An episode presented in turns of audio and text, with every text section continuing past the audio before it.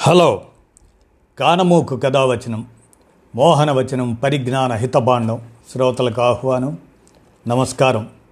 చదవదగునెవ్వరు రాసిన తదుపరి చదివిన వెంటనే మరువక పలువురికి వినిపింపబూనిన అది ఏ పరిజ్ఞాన హితబాండమవుపో మహిళ మోహనవచనమై విరాజిల్లు. పరిజ్ఞాన హితబాండం లక్ష్యం ప్రతివారీ సమాచార హక్కు ఆస్ఫూర్తితోనే. ఇప్పుడు రామోజీ విజ్ఞాన కేంద్ర చారిత్రక సమాచార సౌజన్యంగా క్రికెటర్ పల్వాంకర్ బాలు స్వాతంత్ర యోధుడు అనే చారిత్రక విశేషాల్ని మీ కానమోకు కథ వచ్చిన శ్రోతలకు మీ కానమోకు స్వరంలో ఇప్పుడు వినిపిస్తాను వినండి. క్రికెటర్ పల్వాంకర్ బాలు స్వాతంత్ర యోధుడు. ఇక వినండి. ఆంగ్లేయుల ఆధిపత్యం భారతీయుల కులపైత్యం ఆ దళిత బాల్కు అవుట్ అంటరానివాడిగా అడుగుపెట్టిన అతగాడి ఆటను చూసి ఆంగ్లేయులు ఆశ్చర్యపోతే భారతీయ కుల అహంకారులు అసూయపడ్డారు. చివరకు వారందరినీ తన స్పిన్ మాయాజాలంతో ఓడించి మనసులు గెలుచుకోవడమే కాకుండా కుల సరిహద్దును ఆనాడే చెరిపేయించిన భారత తొలి దళిత క్రికెటర్ పల్వాంకర్ బాలు అంబేద్కర్కు ఆదర్శమై గాంధీ బాటలో ఆంగ్లేయులపై పోరాడిన సమరయోధుడు ఈ బాలుడు. ఈ బాలుడు పల్వాంకర్ బాలు. ధార్వాడ్లోని ఓ పేద చర్మకారుల కుటుంబంలో పద్దెనిమిది వందల డెబ్భై ఐదులో జన్మించిన పల్వాంకర్ బాలు తండ్రి బ్రిటిష్ సైన్యంలో సిపాయిగా చేసేవారు. దీంతో కుటుంబం పూణేకు మారింది. అక్కడ ఆంగ్లేయులు ఆడిపారేసిన క్రికెట్ బ్యాటు బంతితో బాలు ఆయన తమ్ముడు శివరాం క్రికెట్ ఆడుకునేవారు. పద్దెనిమిది వందల తొంభై రెండులో పూణే క్లబ్బు బాలును నెలకు నాలుగు రూపాయల జీతంతో పనిలో పెట్టుకుంది. ఆంగ్లేయ జట్టు సాధన చేసుకోవడానికి వీలుగా పిచ్ నెట్లను సిద్ధం చేయడం ఆయన పని.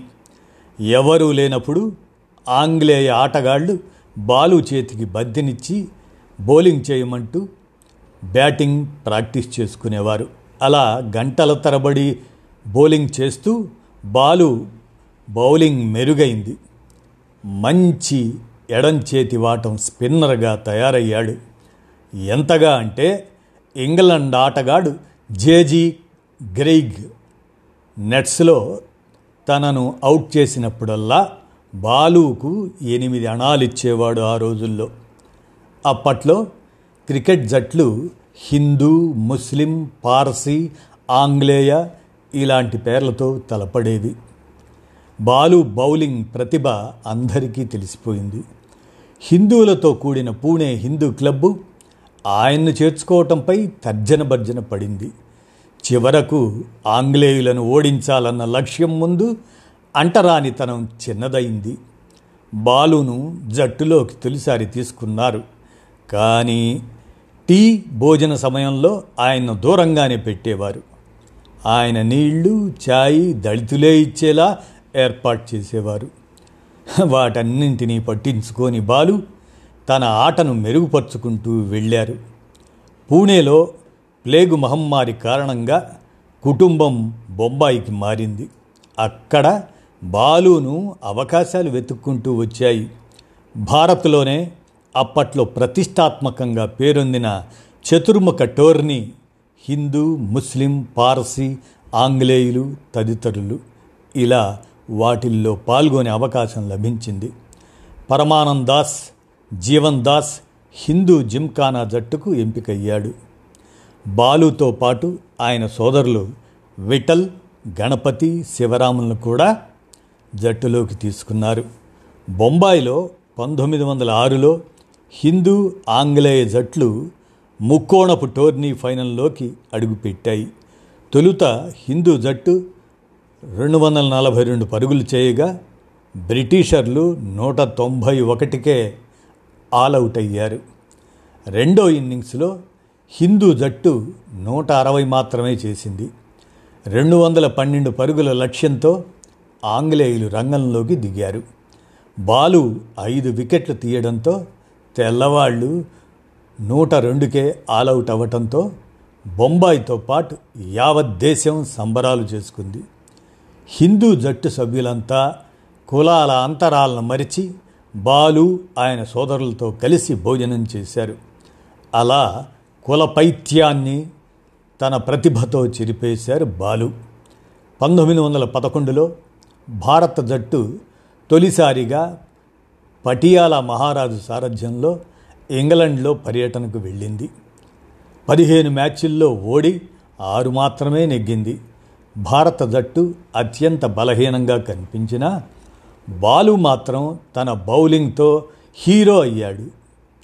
పన్ నూట పద్నాలుగు వికెట్లతో లోయర్ ఆర్డర్లో నాలుగు వందల పరుగులతో ఆంగ్లేయులను ఆకట్టుకున్నారు.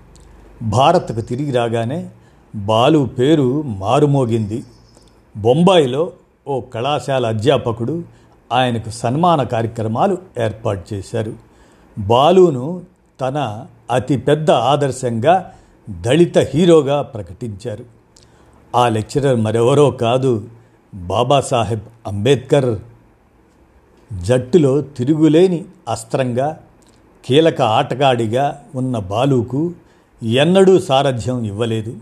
పైగా పంతొమ్మిది వందల ఇరవైలో సెలెక్టర్లు ఆయనను జట్టు నుంచి తీసేశారు. కీలకమైన సీనియర్ బ్యాట్స్మెన్ బాలు సోదరుడు విఠల్ను కాదని యువ అగ్రకుల ఆటగాడు దేవధర్కు సారథ్యం అప్పగిచ్చారు. నిరసనగా బాలు సోదరులు జట్టు నుంచి వైదొలిగారు. మిగిలిన సభ్యులు కూడా కులాలకు అతీతంగా దీనిపై నిరసన తెలిపారు. దిగొచ్చిన సెలెక్టర్లు బాలుకు వైస్ కెప్టెన్సీ ఇచ్చి సమస్యను సర్దుబాటు చేశారు. తరువాత కొద్ది రోజులకు బాలు సోదరుడు విఠల్ సారథ్యంలో హిందూ జట్టు ఆంగ్లేయులపై విజయం సాధించింది.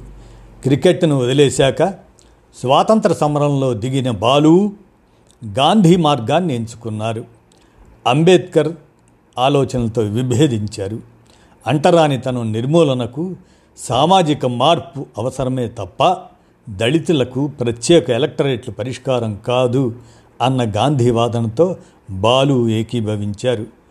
పూణే ఒప్పందానికి అంబేద్కర్ను ఒప్పించిన వారిలో బాలు కూడా ఒకరు కావటం గమనార్హం. అదండి ఈ విధంగా క్రికెటర్ పల్వాంకర్ బాలు స్వాతంత్ర సమర యోధుడు కూడా అనే చారిత్రక విశేషాల్ని మీ కానమోకు కథ వచ్చిన శ్రోతలకు మీ కానమోకు స్వరంలో వినిపించాను. విన్నారుగా? ధన్యవాదాలు.